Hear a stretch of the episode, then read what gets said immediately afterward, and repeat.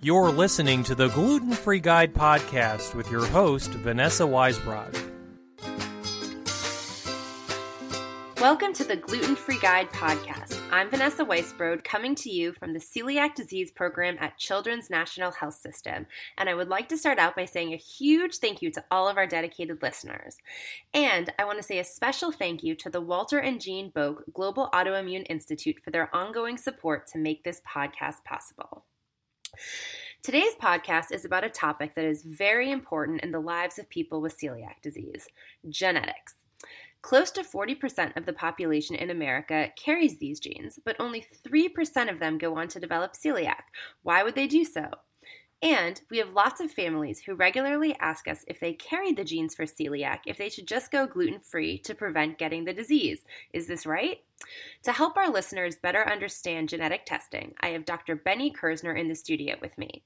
Dr. Kerzner is not only a leader in the global celiac community, but also the medical director of our program here at Children's National. Welcome, Dr. Kerzner. I'm so glad you could join me. It's a real pleasure to be here, and these are truly important questions. We are asked about them with monotonous regularity, and they do cause considerable confusion. So I hope I can help clear it up, Vanessa. That's um, great. Let's jump right into it. Talk to me about genetic testing. Tell our listeners what is tested and how does it relate to celiac? Okay, well, I want to step back and first go through a little bit of how you get celiac disease, what actually happens chemically. Okay. And I think one way to look at this is to imagine that the body makes a mistake. It sees wheat as it might see an invader, such as a virus. And what normally happens under those circumstances is the virus will get into a cell. And the body then takes a portion of that virus and presents it to the immune system. There are cells dedicated to do so. And those cells present it through a chemical called HLA.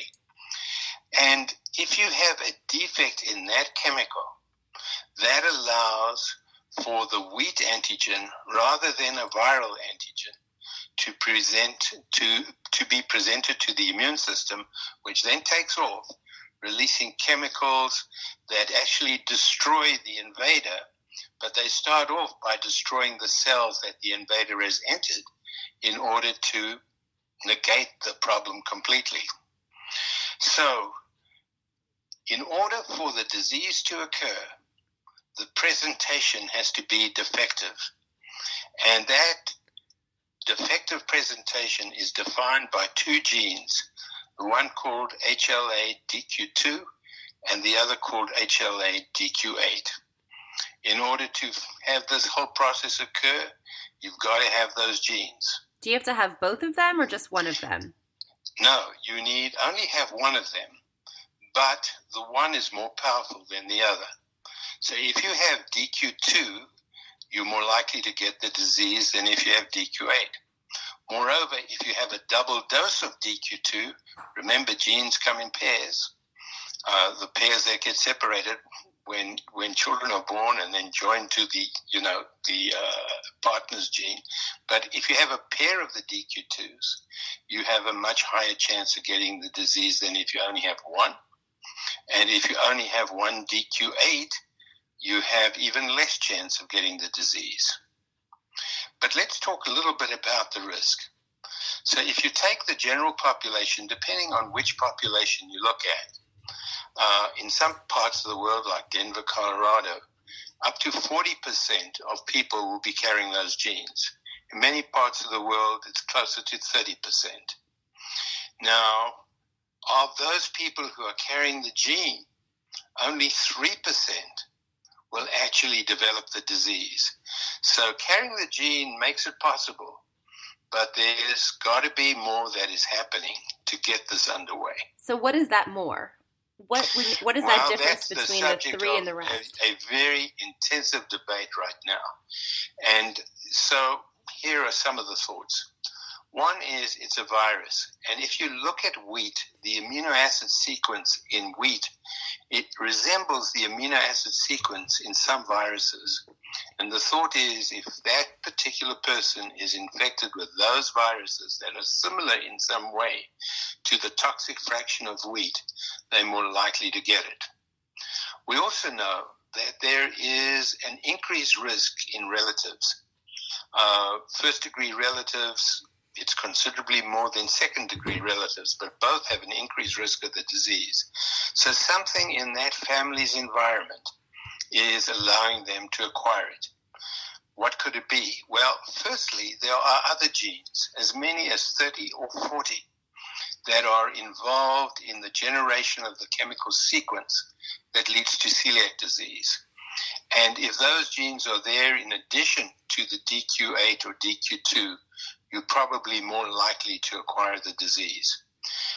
Besides that, the environment influences what you eat. What you eat influences the bacterial colony in your intestine. The bacterial colony in your intestine signals your immune system. And the way it signals the immune system can actually depress or actually increase the likelihood of an immune response. So, those are some of the factors that are being looked at right now as additive factors. But even then, those factors only increase the risk by about a further 3 to 5% over and above the background risk. But they do make a difference. What about things like food poisoning or pregnancy? If you look at a lot of the online forums, people are tossing those around as very common triggers for people who are genetically susceptible to celiac. Do you know anything about that? Um, I don't really know the answer to the question. It's a good one. Uh, you, you, know, I, it, it's conceivable that any immune regulatory activity will set in motion a process that activates this. I think it's conceivable, but has it been proven? I don't know of papers that have done that. Pregnancy, again, I think it's very hard to be sure that that does it. What we do know is that there's been a suspicion that the ingestion of wheat during pregnancy or in the immediate period after pregnancy, uh, that there could be a critical period where the exposure to wheat sets this off. That in recent time appears not to be true. It was a popular theory just a few years ago, but more recent, um, you know, uh, uh, statistics and um, population analyses don't seem to bear that out. That's great. So now, uh, just while we're on that, because I think it's relevant, you have to have wheat to get the disease, and you have to have had wheat for some time. So in populations that introduce wheat sooner, they're more likely to get the disease sooner. Uh, populations that are exposed to wheat later, like ours, where rice is introduced first and then wheat, we tend to see the disease somewhat later. I also thought it was really interesting when they were when we were at the international symposium in India, how they were showing the different regions of India where celiac is more common. It was in the areas where wheat was more part of the diet, but in areas of India where rice was the more common starch for people to eat, the rates of celiac were much lower simply because they're just not eating it. Absolutely, and I think it just to reinforce that it's remarkable that the highest incidence of celiac disease happens to be in a small area of West Africa, where mm. the gene is prevalent and the wheat consumption is very high. And they have a 5% incidence, which is higher than Denver, Colorado, or anywhere else. Do we know of any population where the gene is not prevalent? Well, we do know that in the African American population, it is less frequent but we don't have available that I know of good statistics to show how much, how le- you know, to what extent it is less frequent. But um, all the indications are that it is not as common as in the European derived population. But it is there and it needs to be thought of and considered. Great. So, should a person change their eating habits if they find out that they are positive for the gene but have not been tested for celiac? Absolutely not. Um, certainly, that should not be the reason why they change. Um, you know, and I do want to be clear about this. It will only confuse the situation if they change the diet in anticipation. And there is no way that looking for the genes makes the diagnosis of celiac disease. No matter what gene com- combination you have, it does not make the diagnosis. To make the diagnosis, we need to do serology, and some can debate whether we need a biopsy, but you certainly need to do more than have the genes. What's ironic and interesting, it's the other way around the importance of the genetic testing is to show that you do not have the gene. Because if you don't have the gene, you almost certainly don't have the disease. So, in someone who suspected they might have celiac disease, is already on a gluten gluten free diet, the gene becomes really useful because if you study that patient, they don't have the gene, you can tell them you almost certainly can go back onto gluten, at least as far as celiac disease is concerned. You might have a gluten sensitivity independent of celiac disease, but it is not celiac disease determined. Great. That's great. So now, if someone were to test negative for both of the genes, is there any possible way that they could still get celiac disease? There is a suspicion, and that that is possible.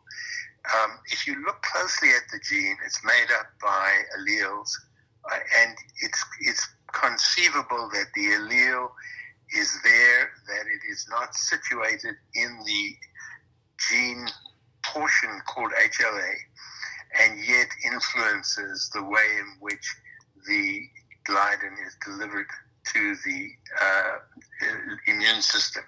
So one can postulate ways in which that happens, and there appear to be cases that are genuine celiac disease that have the manifestations of the disease, the serology of the disease, and yet do not have the gene.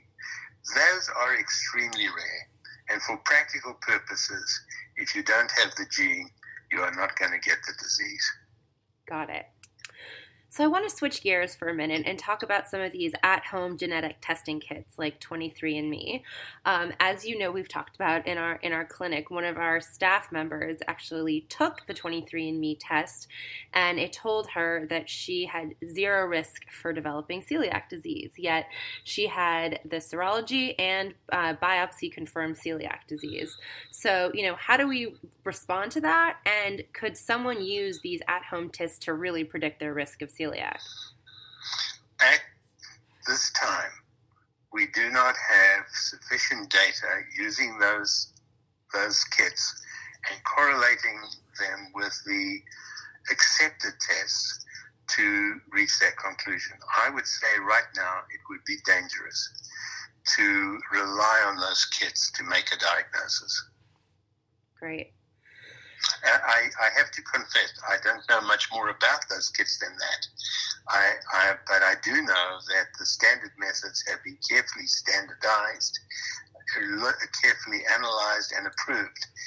And if you're committing to a lifelong diagnosis that is going to so drastically change your existence, and it does change your existence, surely we need to turn to more reliable methods. I would suggest to someone who got a kit which suggested they need to look at the disease to do so in a formal fashion and vice versa. Uh, if they want to know if they have the illness, please go through the formal channels for now. So the bottom line is if you are doing these at home t- kits and it says that you have a risk for celiac disease, don't just go on a gluten free diet. Call your doctor Absolutely and talk about not. it.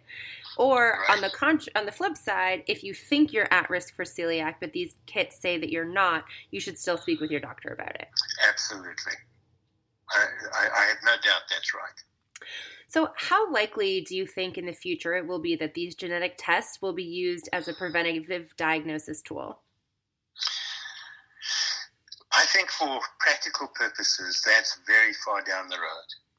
Um, I really think we it, it's very hard to conceive of how a gene that is present in 30 to 40 percent of the population in the way it's now understood will be used to, uh, you know, forestall the need for the diet or influence the diet without us going to more definitive testing. Uh, one hopes that it will make a difference. Where I think we really have advantage is that the more detailed information we have about the pathway that leads to the disease, in other words, the pathway that leads from the gene to the message from the gene to the proteins that ultimately regulate the production of the white cells that ultimately destroy the cells in the autoimmune process. The more we know about that pathway, the more opportunities there are to interrupt it. And undoubtedly, if we look at other diseases, notably inflammatory bowel disease or rheumatoid arthritis, learning about that pathway has yielded magical treatments. Uh, you know, where a particular chemical given interrupts a particular step that obliterates the pathway completely. I think that hope is there for celiac disease, but it's going to be years before we get there. And that pathway begins at the gene and goes down a sequence from there. So I want to talk about this in, on like a more um, practical level for parents with little kids. So let's say mom has celiac disease and she has a baby. Should she get that baby genetically tested or just wait and see what happens as they introduce foods into their diet? What is the recommendation? The recommendation is not to do genetic testing but to wait until the child is three years of age or becomes symptomatic in ways that suggest celiac disease, and at that point to do the serology, and if the serology is positive, to go on to do the biopsy. Um, you know, we can discuss. There are different approaches to that in Europe and here, but certainly our approach relies heavily on the biopsy at that point. Uh, the gene is only used where we have confusion, frankly. So if we have a situation where someone's already on a gluten free diet and we're still questioning the possibility of the diagnosis, that is the place to use the gene. Uh, if we have the rare situation where someone has serology that is confusing because they lack the ability to make the relevant serum markers, notably IgA markers, we might want to use the gene to help us know whether we need to pursue it or not. But uh, generally speaking, we do not recommend gene testing uh, to screen for the illness. Great. So, when is a time in your clinic when you would recommend using the gene for a patient? The gene test. Well, just as I said, quite frequently now, we see patients who come to us already on a gluten free diet and they want to know do we need to continue this? And if we do the gene testing at that point, it's extremely helpful because if it comes back negative, we can say, you can certainly go back onto the diet. If it comes back positive, we can say to them, there is a chance that you have celiac disease because of the people who are positive, 3% more or less, and it might be higher with particular combinations, could have the disease. So your option now is to go back onto the gluten containing diet and after an adequate exposure, go through the serology and biopsy process to prove that you have it. But if you're doing well on the gluten free diet and you're comfortable, you need to bear in mind that you could have the disease, but it is not yet totally proven. And at a later point, when your child challenges the need for the diet, you might then go through the formal process that leads to the traditional means of diagnosis you know, I'm I'm thinking back to years before they remo- removed the um, pre-existing conditions requirements from insurance, and you know, we don't know where that's going today. But I remember times when we would have families who would say, "Well, I'd rather not have the confirmed diagnosis so that my child isn't labeled with it forever, so that it becomes a barrier to them." Yep. Um, I, I, I, and you know, and that that was a concern, but we, we really do need to have the diagnosis confirmed if it's there. Um, the insurance issues are separate, and hopefully we will resolve those in time as a as a country and community. But from a medical point of view, labeling someone as having celiac disease and having them conform to the constraints that are involved for life uh, is a major commitment. And I, I don't know how to get around, you know, definitively making the diagnosis. So the bottom line is that the gene test is not a definitive diagnosis, um, rather just a an indicator of what may be. Precisely, and it may occasionally allow you to say we definitely don't have the disease. Absolutely. One other thing I might point out, Vanessa, that interpreting the result that is sent out can be very confusing um, because you might get a result that says there's a 25% chance that you're going to get it. Um, be careful as to how that gets interpreted because that chance is of you being one of the 3% that gets the illness. And thinking that there's a one in four chance that you're going to have it is maybe not altogether fair. Right. Absolutely. It's a very, very good point. Okay. Well, I want to thank you so much for all of this great information, Dr. Kerzner. It's absolutely fascinating, and I know that it will help our listeners better understand this important topic. I also want to say a final thank you to the Walter and Jean Boek Global Autoimmune Institute for their support today. And I really hope that everyone enjoyed today's podcast, and we will talk to you again next time.